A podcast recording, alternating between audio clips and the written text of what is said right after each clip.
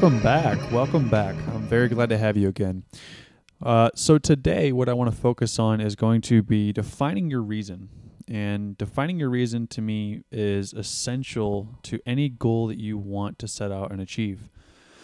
I mean, really, if we think about this, all goals are set because of something, right? No one just decides all of a sudden that they're going to change randomly and exclusively to no degree that they were aware of. What the hell am I talking about, right? What I'm talking about is I simply mean when you change your behavior, there is a fundamental reason why. That why is the interest that I have right now. And it's the interest you should have too, because when we find out our why, we get to find out a lot of things, not only about our motivation to do things, but also to accelerate the habitual progress we make in that journey. So, you know, for me, one of the big things for me is money. Um, I had a past where my mother's decisions kind of proved to be very stressful, money related. So that made me grow up in a very, very, very non materialistic way. I was almost so focused on how little I should be spending and how little I needed to get by that it might have been uh, kind of ridiculous. People who know me know that the, the, the shoes that I wear are typically holey and uh, the clothes I wear have holes in them and maybe uh, should be replaced, but to me they're still functional, right? So to a degree, I live maybe a little bit too under where I should, and that's just a, a large bounce back from the pendulum swing that I had seen when I was younger, and I watched my mother struggle another thing for me is fitness, right? And fitness for me, growing up in a household of unhealthy people, I could see the major repercussions I was having, and I'm just so motivated in avoiding that. And we'll get into more of that and what I mean, but I'm very motivated to not be in that position because I know what it felt like. I know how it was. I know how god awful I felt and how awful everybody else felt. And honestly, still are. But let's get down to the whys. Let's find out why you're doing this, why you're in this journey. And the first thing you got to do is ask yourself ask yourself five whys. And that's a Six Sigma thing. It's a very important way to take what you know as symptoms and dilute it to a cause. Okay, so a cause is the root of why we're doing something, and that's what we need to dig down to find. You got to look deep. You got to look really deep. We're going to go through a simple example just to kind of help you out. But the example we're going to go through is a red light example. Let's say you're driving, you pass a red light. The first question you got to ask yourself in a series of five whys, the first one being, why did you run the red light? Well, I ran the red light because I was late to work. Well, why were you late to work? Because I woke up late. Well, why'd you wake up late? Because I couldn't fall asleep. Well, why couldn't you fall asleep? Because I was up talking to an old friend. Well, why were you up talking to an old friend? And there's the cause. The true cause is because friendship is important to me. So, really, that red light wasn't just me breaking laws, it was a series of things that led to another action or symptom, whatever you prefer to call it. But that's one of the first things you need to do to under, understand who you're doing this for or what you're doing this for. And it may be controversial to think that you can do this for someone else. Um, I, I at several points in my time have, have kind of gone back and forth. One of the major things for me, again, like I mentioned, is my family, and my family is very important. And you know, I guess I started because of them, but really it wasn't because of them. When I dig a little bit deeper, it's because of me. You know, as I mentioned in the first episode, I choose to be healthy because I can be my best self only when I focus on myself. And that means I have to give myself enough nurture and attention. And the, I think I truly deserve that. And I think everybody else truly deserves to give himself attention and focus and care about themselves and take ownership and responsibility. We all should take ownership and responsibility of our own health. It's not a doctor's job, it's not a dentist's job, it's not anybody's job but yours you have to take full 100% responsibility for your health. That starts with diet, that starts with water, that starts with sleep, and it extends from there. Very important. Very, very, very important. So, we also want to understand, you know, what's the major motivation for someone to change, right? And I'll talk about in later episodes whether this is really change we're doing, but there's two major motivations. And the one is a desire for gain. Okay, so you want to get something you don't have, something that you maybe desire so badly. You're willing to put 24 hours a day, seven days a week, committed, result oriented work. That's number one, major motivation, desire for gain. Number two, this one's huge fear of loss. We're so scared to lose things. Okay. We're two and a half times more likely to be motivated by fear of loss than we are desire for gain. Two and a half times. That's nuts. So that has a lot, a lot, a lot to do with human psychology.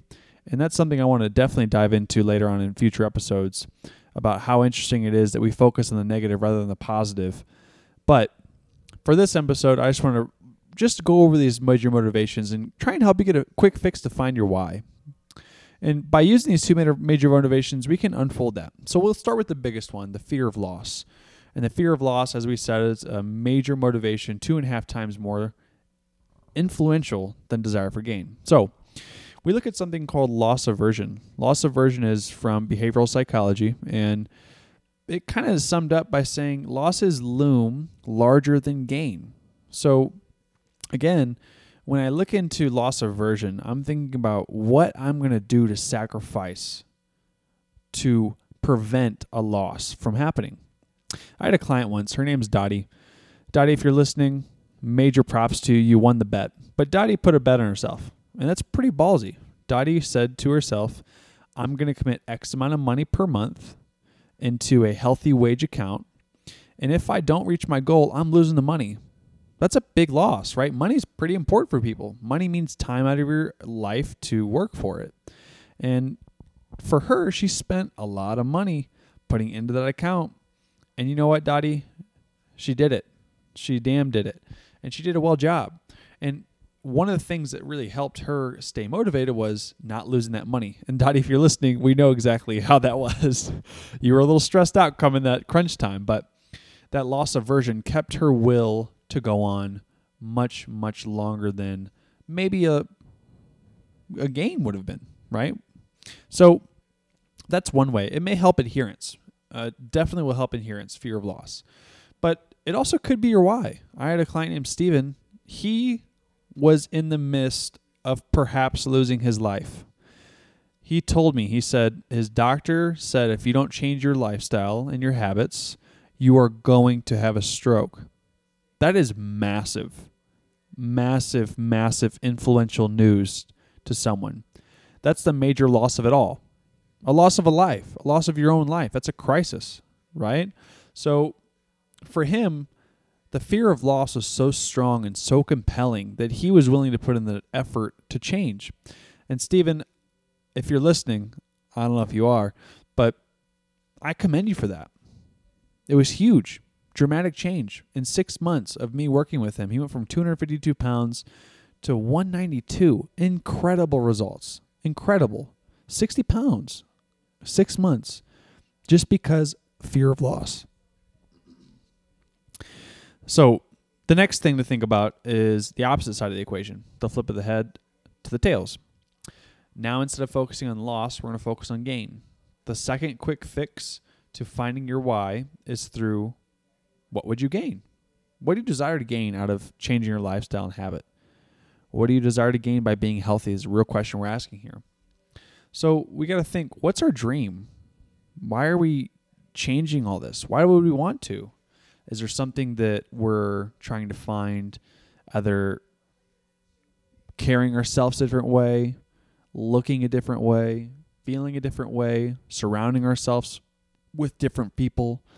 We got to think what's our dream? What are we changing and gaining from this experience of indulging ourselves into health?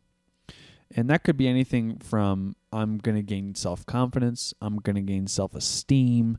That could be I'm going to feel better about myself. That could be I'm going to live a longer, healthier life. I'm going to have more ability. That could be so many things, but it's got to be concrete. It's got to be so strong that you're willing to sacrifice anything.